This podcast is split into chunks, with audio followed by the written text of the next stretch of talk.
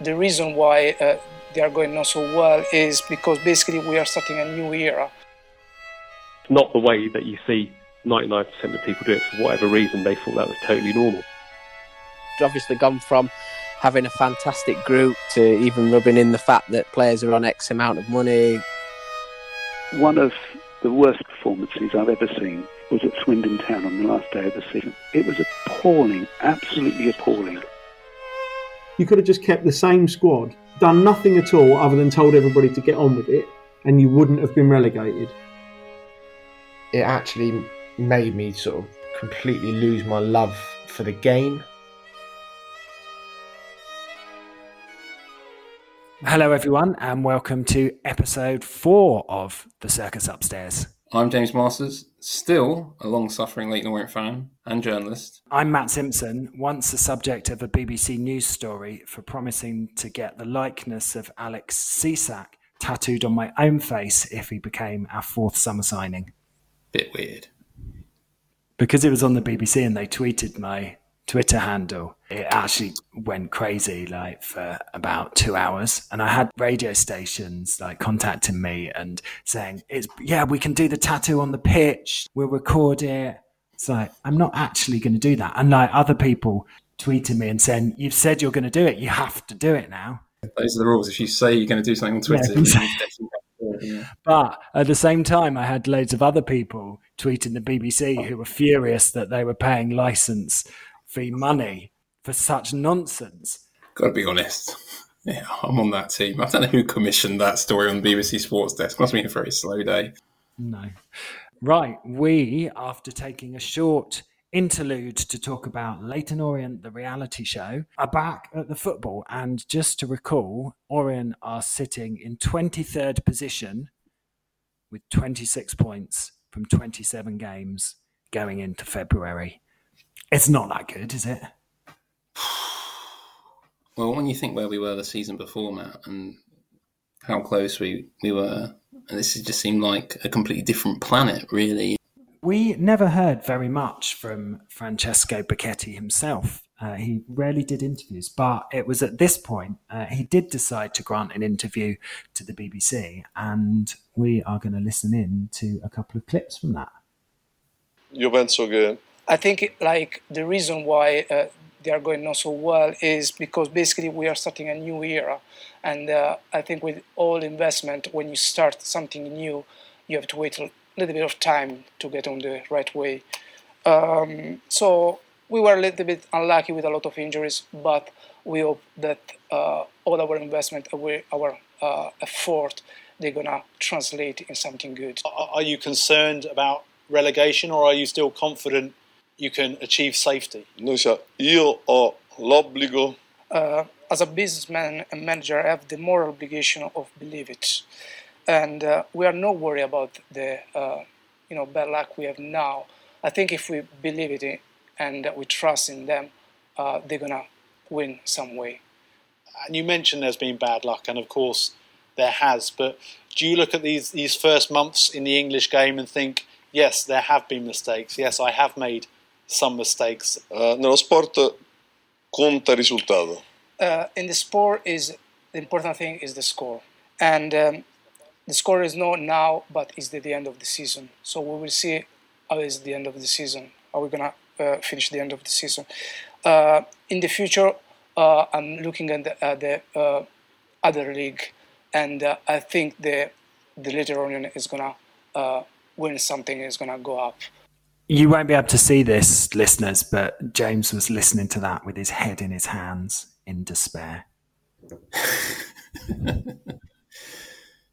it's been quite a few years, and I'm still, yeah, still having therapy for it. To be honest, Matt. I thought there were some quite interesting things in there. So I liked it, his response to, "Do you think you'll avoid relegation?" He's just like, "Well, if we just believe that we won't get relegated, it will probably just be fine." Doesn't quite work like that, does it? It didn't work, did it? It's a new era. He's looking at other leagues. What leagues is he looking at? The Ryman Premier? I'm going to play you another clip from it. When things are not going well for a team, there are rumours, there is speculation. Uh, some have suggested uh, some of the English players are finding it hard that the manager doesn't speak English. Others have suggested um, when a lot of new players arrive, there can be splits in the camp. And do you look at the the team and you say this is a unified team still, or are you concerned that not everyone is pulling together? Come ho già detto, il mio lavoro è quello di... As I said, my work is uh, not giving an excuse. Let's give it time to Liverani, and uh, I don't think the language is going to be a barrier for, for him. Uh, I think we have just to give like uh, give time, like a lot of Italian people that they came here in the, in the football, in English football, and, and they won something. They were really important. Um, so with the time, I think Liverani is the, the right man. I don't know if you remember that interview, but he looked very Bond villain esque. I thought.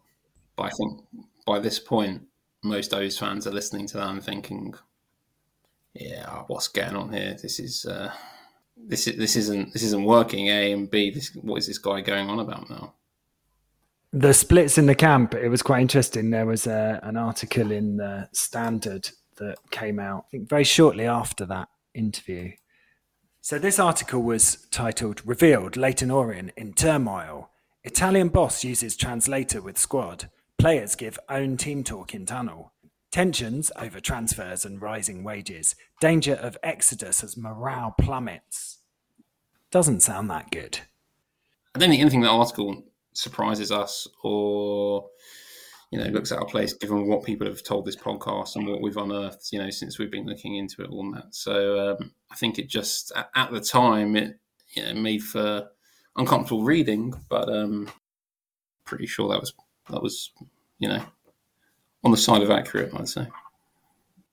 Definitely. So the bit there was a bit about the players doing their own team talk. So the source, we don't know who the source was, said in the Colchester game last month, the players ended up doing their own team talk in the tunnel. They decided amongst themselves which opponents they would each mark at set pieces. It's obvious that's never going to work, and it was no surprise they lost the game 2 0.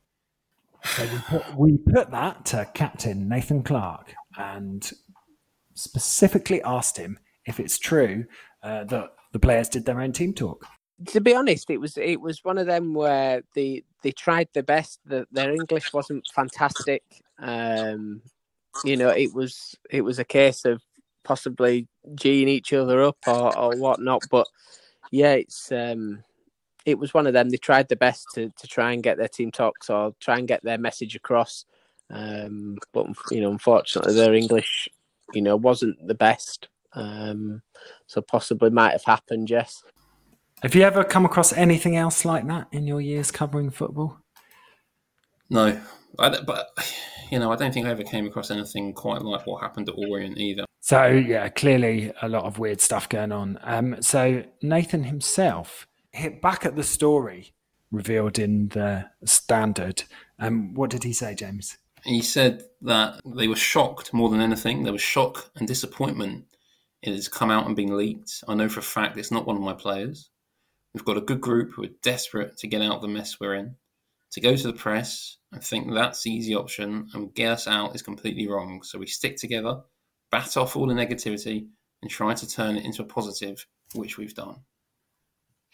Good on him. I also remember from that interview, he was very defensive of Gianvito Plasmati. And for those of you that remember episode two of this podcast, Plasmati was one of the players brought in who, let's say, may not have had the pedigree that we were expecting. And Plasmati had become something of a figure of fun amongst Orient fans. But Clarke was very defensive of him. And I asked him why he did that.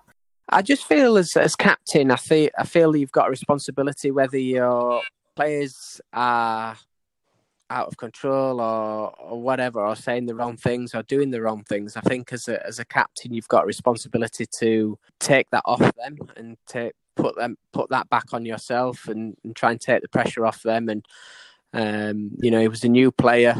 Um, obviously, found it hard initially to to get into the the swing of things. And as as captain, you need to support your players and help, you know, in any which way you can. And I felt like taking that possibly off him would uh, hopefully him endear him into the into the club and you know want to do um, want to do well for the club and for the players and again just showing that the club are, supporting him and, and, sticking by him in, you know whether he was right or wrong um, you know it's something that as a captain you've got to you've got to do.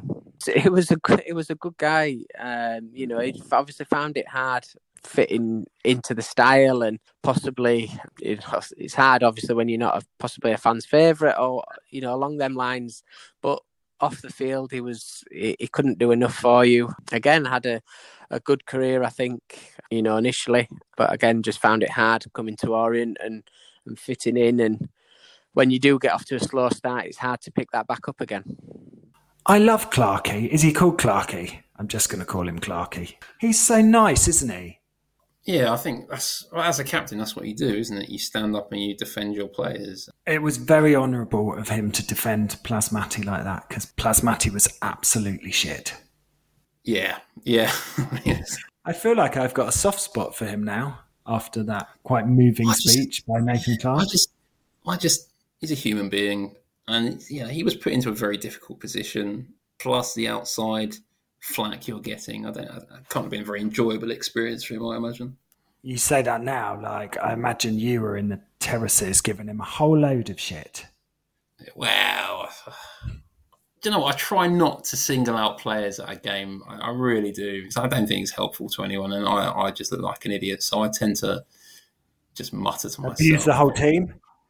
Yeah, I, as long as you're inclusive in your criticism, and I think that's the way to go. You know. Yeah, just all of them together. I yeah, make sure I work my yeah, I just work my way through all eleven players throughout the course of the ninety minutes. That's fair, isn't it? As long as everyone gets a bit of uh, stick from. Simpson, I think that's fair. Yeah.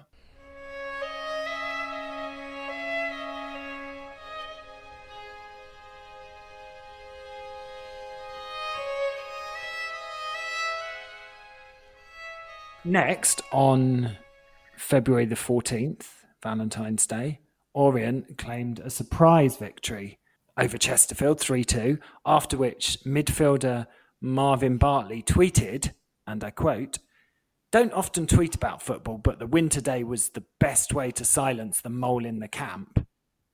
Hashtag, togetherness will see us through this. James, you're a journalist. Who was the mole in the camp? You better know this. I don't. I don't know who the mole was. I have, my sus- I have my suspicions who the mole is, but a journalist never reveals their sources. Um, uh, you know that. What if I say the names of people who could have been the mole, and you don't say anything, and I'll just watch for any telltale giveaway signs in your face, and then reveal that to all our listeners? It, was, it, try, was it? Was it? Was it? Was it Dean Cox? That's a no, listeners. Kitman, Ada. Oh, you're too good at this. Like, you're deadpanning it. Orient lost their next game 2 0 at home to Bradford, but surprisingly, win their next two games against Oldham and Walsall, lifting them to 21st in the table by the end of February. Some quite weird stuff happened in March. The first of which was that Andrea Dossena, Italian international, playing left back for Leyton Orient, inexplicably and at an extremely high wage, smashed a ball into a supporter's face. I Don't think he meant it. That was followed, probably unconnectedly, is that a word? By three losses, a draw, and one win throughout the course of March, which left us in 22nd position. Uh, and then something really mental happened. So on the 28th of March, were you there for this game? Um, it was against Port Vale. Yeah, very vaguely remember sitting there at half time, munching on some chocolate, and then there was a really weird announcement over the tannoy. It sounded like Darius Henderson getting told off for being late and, and missing kickoff. But it's one of those moments where you're like, uh, really? And you're all looking at each other like, uh, I don't know what that was, and he kind of carried on. And then afterwards, you're like, that's that's not normal. I think what I recall hearing was a slightly sarcastic message from the president himself, relayed by stadium announcer Phillip Othen, sort of sarcastically thanking Darius Henderson, who turned up late for the game um, due to traffic problems, I believe. Anyway, don't listen to us. We actually spoke very happily to Phillip Othen, who was, as many Orient fans will remember, the stadium announcer for many, many years. You'll remember him because he rarely ever wore a coat, never wore a coat. He played fast and loose with what most people would consider to be the conventions of colour matching. And I think we loved him for that. Anyway, we spoke to Phil and asked him exactly what happened on that slightly bizarre afternoon. I was just on the pitch at half time doing the normal penalty shootout when my assistant Barry came to find me saying Alex I was looking for me. He wants me to do an announcement. I thought, fine, that's the first that time that's ever happened. And then and then so yeah, I, I found him on the side of the pitch and he was just like, Okay, uh, Francesco wants an announcement. You say welcome to Darius Henderson. Glad he could make it on time. And I was like, what? And then he explained to me that obviously he, got caught up in car trouble or whatever it was, and he'd only just arrived. That's you know, and he was going to come out for the second half. And I just, I remember saying, "Are you sure?" He goes, "Oh, this would be really funny. He, he'd find it really funny." And so I thought, well, what do you do? You know, if that's what they want over the panel, I say it. And so I announced the team coming out for the second half, which I never really did, and said a special welcome to number 14, Darius Henderson, who's finally made it. And I didn't see it, but a few people have since said to me that he gave me quite a dirty look, or, or whether it was surprise or just pure hatred. You know, I must admit at the time I didn't think it was that unusual. It's only because, you know, you've been asked, I've done wedding proposals on the pitch. It's just something you just do. But I suppose in retrospect, it's a bit of an odd thing to to uh, take the mickey out of. Didn't you say this is a message from the president? Ah, you know what? Now you say that, that rings a bell. I think that's exactly what I said. Yes. Yeah, we've made it a very personal slight on on our number 14, Darius Henderson. Yeah, absolutely. Yeah, from the president, he just wants to welcome Darius Henderson, who you know finally turned up or something. You know, it's it's a kind of like when you take it like in that context, it just sounds like the kind of you know having a go at someone that normally happens in closed doors. In this case, happened in front of about 4,000 people. But I was told it would be funny. I was told he'd find it funny. Did he find it funny? I don't think he thought it was funny. you know, it, uh, but it comes up that situation, you know, it's yeah, you just say it. Was Alessandro Angileri embarrassed that he was asking you to do this? No, no, no. He was he was he was reveling in it. They're clearly having a joke upstairs, and that's what they thought would be a really clever thing to do. You know, it's not the way that you see 99% of people do it for whatever reason. They thought that was totally normal. Is that normal, James? I mean, nothing that was going on at the club at the time was normal, but that was exceptional, wasn't it? Right. What happened next? Oh, if you thought some slightly mad things happened in March, the first thing that happened in April was Italian international Andrea Dossena, playing left back for Orient, got arrested for stealing honey from Harrods. Of course, as you do. I, don't know what the Harrods honey is like, Matt. That's, that's maybe you can shed light. On that. Have you ever had honey from Harrods? Yeah, when uh, I went for afternoon tea with uh, Mauro Milanese at the Dorchester where he was staying, I believe the honey there was from Harrods. No, I've never had Harrods honey, but what I would suggest is that given the astronomical wages that Andrea Dossena was rumoured to be on, that he probably could have afforded to buy it.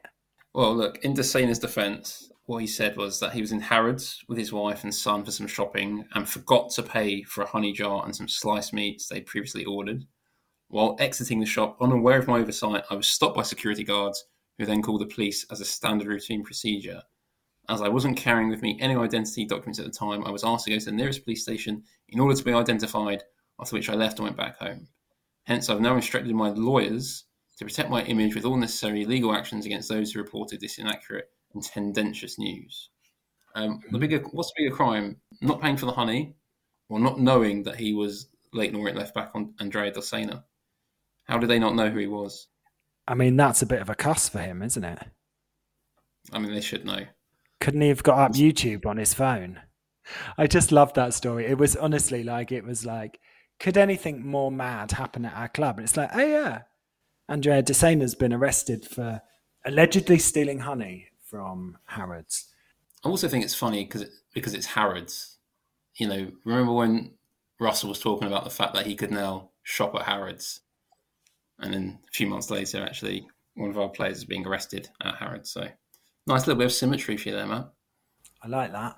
Also, Yeah. why would you go all the way to Harrods to buy honey and sliced meat? It doesn't make any sense. I mean, I'll just go to Tesco. So he didn't go down for this, did he? No, it was fine. He was fine. Got out of a sticky situation. did, you, did you have that one prepared? Um, just imagine if Dossena had been arrested and we didn't have the luxury of having him play left back for us from the rest of the season. What a catastrophe that would have been. I don't think it would make a blind bit of difference, mate. But there you go. But you know, things things did look up for a little bit, Matt. There was hope, no? Um, I'm feel like- not. su- Oh yes, yes. Um, shortly after the allegedly stealing honey in, uh, incident, Orient beat Coventry one 0 Massive win. It just felt like a really good win, and I felt like the fans were with the team, and there was a good camaraderie. Celebrations were good, real positivity. So you know, you know what happened after that. Yes, I do. We only picked up three points from our next six games, which wasn't that good. Uh, so we were still in the relegation zone. And Alessandro Angileri, CEO, and Razor Wit, don't know why I said that, did a, uh, yeah, appeared at a Leyton Orient Fans Trust Forum and was asked why he thought the team was struggling. And So during the meeting, one supporter had asked for the club's analysis of what had gone wrong during the season, and uh, Angileri indicated he believed that the takeover had been later than would have been ideal, and that despite a significant playing budget being made available, the players who had come in had not always performed as had been hoped. It adds these issues should not recur. so it was the players' fault. That's what it sounds like, doesn't it? Why don't we ask? Player Nathan Clarke why he thought the team was struggling. Why did you struggle to turn the results around? Do you think? Uh, I'm not too sure. I think there was obviously, you know, there was a big turnaround in uh, in the squad. Um, that that seemed to whether that unsettled the, the players that had previously been there, or I'm not 100 percent sure. I just felt that we possibly had a different relationship um, throughout um, the board members and, and the chairman and the players that were getting brought in from them. Um, we felt like you know there possibly a little bit of a different uh, relationship, um, and it just didn't seem to to work, unfortunately. In terms of in different relationship between those players brought in and the board, in terms of them being fa- more favourable to the manager, or Uh, yeah, possibly. Yeah, in, in that sense. Yeah, and obviously, you know, they were coming in with big reputations. Whether that suited our league or not, they were they were still in. Um, you know, their name kind of put them to the forefront, and, and sometimes that just doesn't work. Um, certainly in that league, it's it's very unforgiving. It's uh, in your face, and um, you know, possibly not doing a disservice to the lads who have had fantastic careers, but you know sometimes it just doesn't suit um, you know the styles that the the managers and the players are, are used to. I guess. Uh, a lot of these players who came in, people like uh, Dossena coming in on big money as well. Was Yeah. did you, did you feel there was any sort of resentment from other members of the squad that some players were earning so much more than others?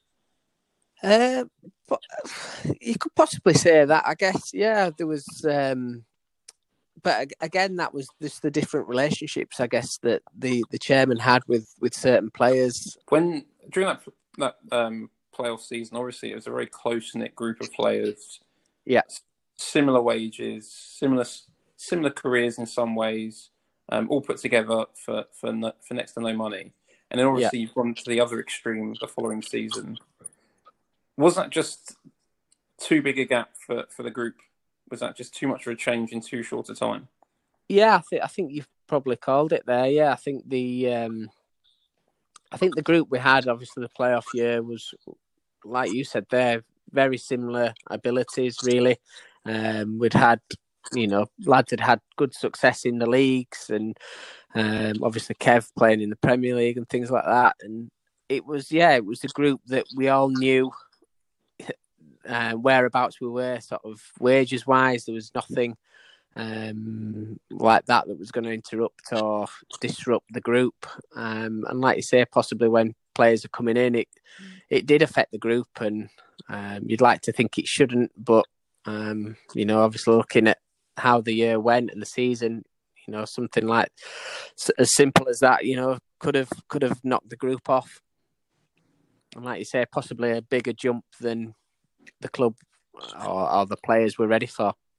It was quite a dominant theme, like through all of this, that tension between the new players brought in by the Becchetti regime, the fact that they were on much, much better money than the players that had helped us get to the League One playoff final the season before. And yeah, as Nathan said, that that tension was clearly very damaging to the squad. Yeah, but I think also that tension comes from the fact you're not winning football matches. If you're winning, then I don't think people, you know, people might care, but they're not going to care as much.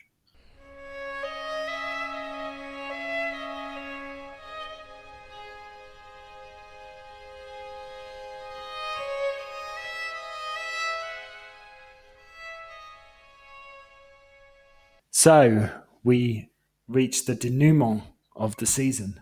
Orient went into the final game of the season needing to win. It was an away game against Swindon. Not only did we need to win, we needed results elsewhere to go in our favour, so it wasn't even in our hands. Swindon were already safely in the playoffs, so they chose to rest pretty much the entire team, as I recall. Were you there at Swindon? I was, yeah. It was a lovely sunny day from what I remember. And it started off, you know, started off okay because I think we found ourselves 2 0 up. I think they got on back after the hour mark, and you're like, okay, here we go. And then obviously, you've supported Orient for a long time, you know what happens. Um, Swindon equalised a few minutes to go, and that was that, 2 all. And um, my abiding memory of of that game that was walking out of the stadium, you know, just gutted. And I, I think I walked out with Matt Porter. And I think he put his arm around me because he saw I was like, you know, a little emotional. Uh, but I said to him, "Can you believe it?" And he just looked so stunned. I think everyone was just stunned that it actually happened because it just been like a bad dream. The whole season had been an absolute. I'm not going to say the word clusterfuck, but that that's what it. You know, it's just been absolutely horrendous. I thought I was done with football after that game. I was like, nah, but it's just just horrendous, just like absolutely horrendous from Wembley last season to now being back in League Two. It was worse because Swindon took resting players to the extreme. I mean, I think there was a member of their under 11 girls team playing, like the, the caretaker, some bloke just walked off the street. I mean, it was shocking that we couldn't beat them. And you're absolutely right. Like, there was clearly not going to be a fairy tale end to the season. Like it was only inevitable that we would lose that game. Let's get a few takes on that. So Dave Victor was, of course, there. Um, let's hear what he had to say about it. One of the worst performances I've ever seen was at Swindon Town on the last day of the season. When you think there were three players in that Swindon Town side, and this was a team whose only ambition for that afternoon was not to get anybody injured because they were going into the playoffs regardless of the result. Do you remember?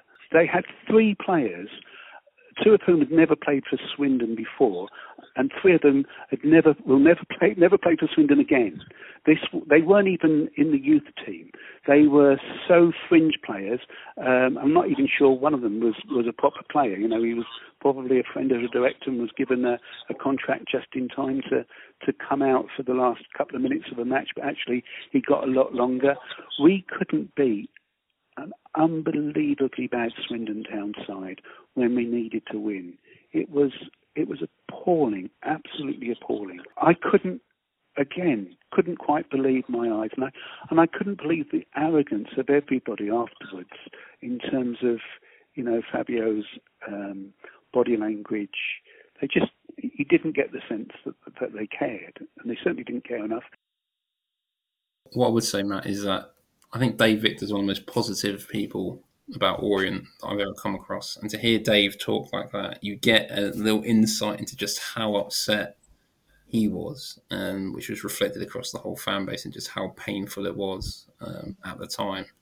Let's hear what Tom Jeffs, who, if you'll recall, was the commercial manager of Orient at the time, let's get his take on the relegation. It was very much the the inevitable was sort of going to happen, and it was almost what what was deserved.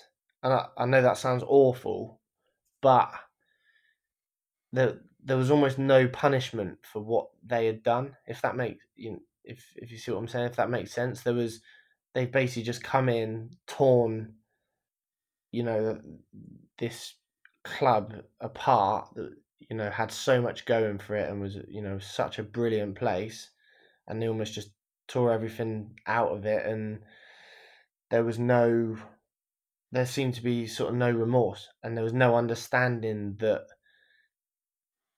they were doing anything wrong. You you'd sort of that their their consensus was, well, we we've bought good players. Why are we not doing well? And that that was very much that was very much it. And if I'm completely honest, so many people were just resigned to relegation way way before it happened.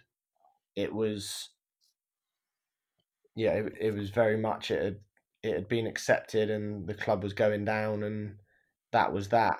And you, you know, I, I suppose people no one had really thought ahead because no one knew what was going on. People were just hoping that they were they were going to leave or things were going to change. And I, I, I, suppose was it there was there was no real there was no real sign of that. It was it was a case of it snowballing and how quick is it going to snowball and, and what's going to happen. The the feeling in the office was more more anger by this point. There wasn't so much Oh, you know, it's really disappointing. The club was the club's relegated. It was it was very much well. Hang on a minute. Eleven months ago, we were two 0 up at half time in the playoff final, and ha, you know how has this happened?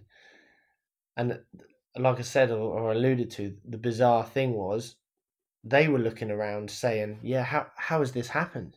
You know, we we've come in and we put our money in, and look at where the club is now." It it it was just seemed it would just seemed like it was someone else or or something else or maybe the gods were just not shining on them. It actually made me sort of completely lose my love for the game. His point around their perception that well we bought good players, how can this be our fault? You hear a lot, don't you? Like like and I genuinely think they think that. Like as if success is all just down to the quality of the players and not anything to do with the way you run the club or how it's managed or like the coaching stuff. Like it's really delusional, isn't it? Yeah, I think it speaks to uh, you know complete lack of understanding, lack of knowledge about how to run a run a football club or any semblance of coaching or or how it actually works. Just because you bought really good players, it doesn't necessarily mean that you're gonna be successful. There's a lot of things that have to come together for a, for a team and club to be successful. And, you know, we didn't have enough of those ingredients. Lastly, Matt Porter, who, well, yeah, obviously was at the Swindon game because he gave you a cuddle afterwards. Here was his take on the game. I remember after the Swindon game, you tweeted something like, "What a completely avoidable, yeah, waste of a, a waste of a avoidable waste of a football club." Yeah, yeah, it was. I mean, because it wouldn't have been difficult to, to not get relegated that season. You know, you wouldn't have had to have done anything at all. You could have just kept the same squad that lost at Wembley, bought the club, done nothing at all other than told everybody to get on with it, and you wouldn't have been relegated. So it's actually a destructive factor rather than not just a positive factor, if, if, if you get what I mean. You know, I think you, you could have honestly put somebody with less experience than, than me when I took the chief exec's job 14 years ago, and they couldn't have messed it up as much as they messed it up. It was just almost unmess upable. What What do you think the, the factors were that led to it going so wrong? It's it's all about relationships, right? Because you're not paying people enough money at that level that they will crawl over broken glass for you unless they love you and and love the I mean love the club. You know, it's not like people are people are on a million pound a year. You know, people are, are, are good, honest people earning honest salaries, and you need to get them focused and motivated and pulling in the same direction. And if you don't do that, then people will will will not want to work for you. It's really basic, you know. And and unfortunately, they just didn't create a good atmosphere around the club. Didn't create a, a situation where people enjoyed going to work for Leyton Orient Football Club and were proud to work for Leyton Orient Football Club. And if it wasn't for the sort of lifelong love of the club that a certain few people have, the people, you know, and, and by the way, I don't blame anybody who left the club during that period because a lot of them have gone on to progress their careers elsewhere in football to great success. And even those that have left the game, I don't blame them in the slightest. It was, you know, almost unworkable conditions. But the people who stuck with it managed to keep the club going despite the ownership, not because of the ownership. Pretty damning. And I think it underlines just how close we came to losing Leyton Orient Football Club. And I should say, Liverani very shortly after that game found his contract to be terminated or not renewed. He also made the usually mild mannered Dave Victor extremely upset. Here's what Dave had to say about Liverani. Liverani never, ever bought into Leyton Orient as a football club. He was really distant from the players. Now, whether or not he was turned off because there was other involvement, that might be possible, and he's gone on to be successful in his own right since leaving uh, Brisbane Road. But um, he was a strange fella. So, on that jolly note, that brings us to the end of not only episode four, but our first season of the circus upstairs. But happily, there's two more seasons to go. Not happily for Orient, happily for us. What's going to happen in season two, James? It's all going to get better, Matt. It's all going to get better for the first few games, anyway. In season two, the Italians learnt their lessons. They learnt from their mistakes. We only saw three managers across the course of the season. We won some games. No one got arrested for stealing anything from Harrods, but we did see the assistant manager attacked on the pitch by Francesco Becchetti himself. So lots more mad stuff happens. So please do listen in. I think that's it. All that leaves us to say is thank you for listening. Please come back and join us for season two, and I will look forward to seeing you all again then. Arrivederci. Your accent there is impeccable. I almost thought you were Italian. Arrivederci.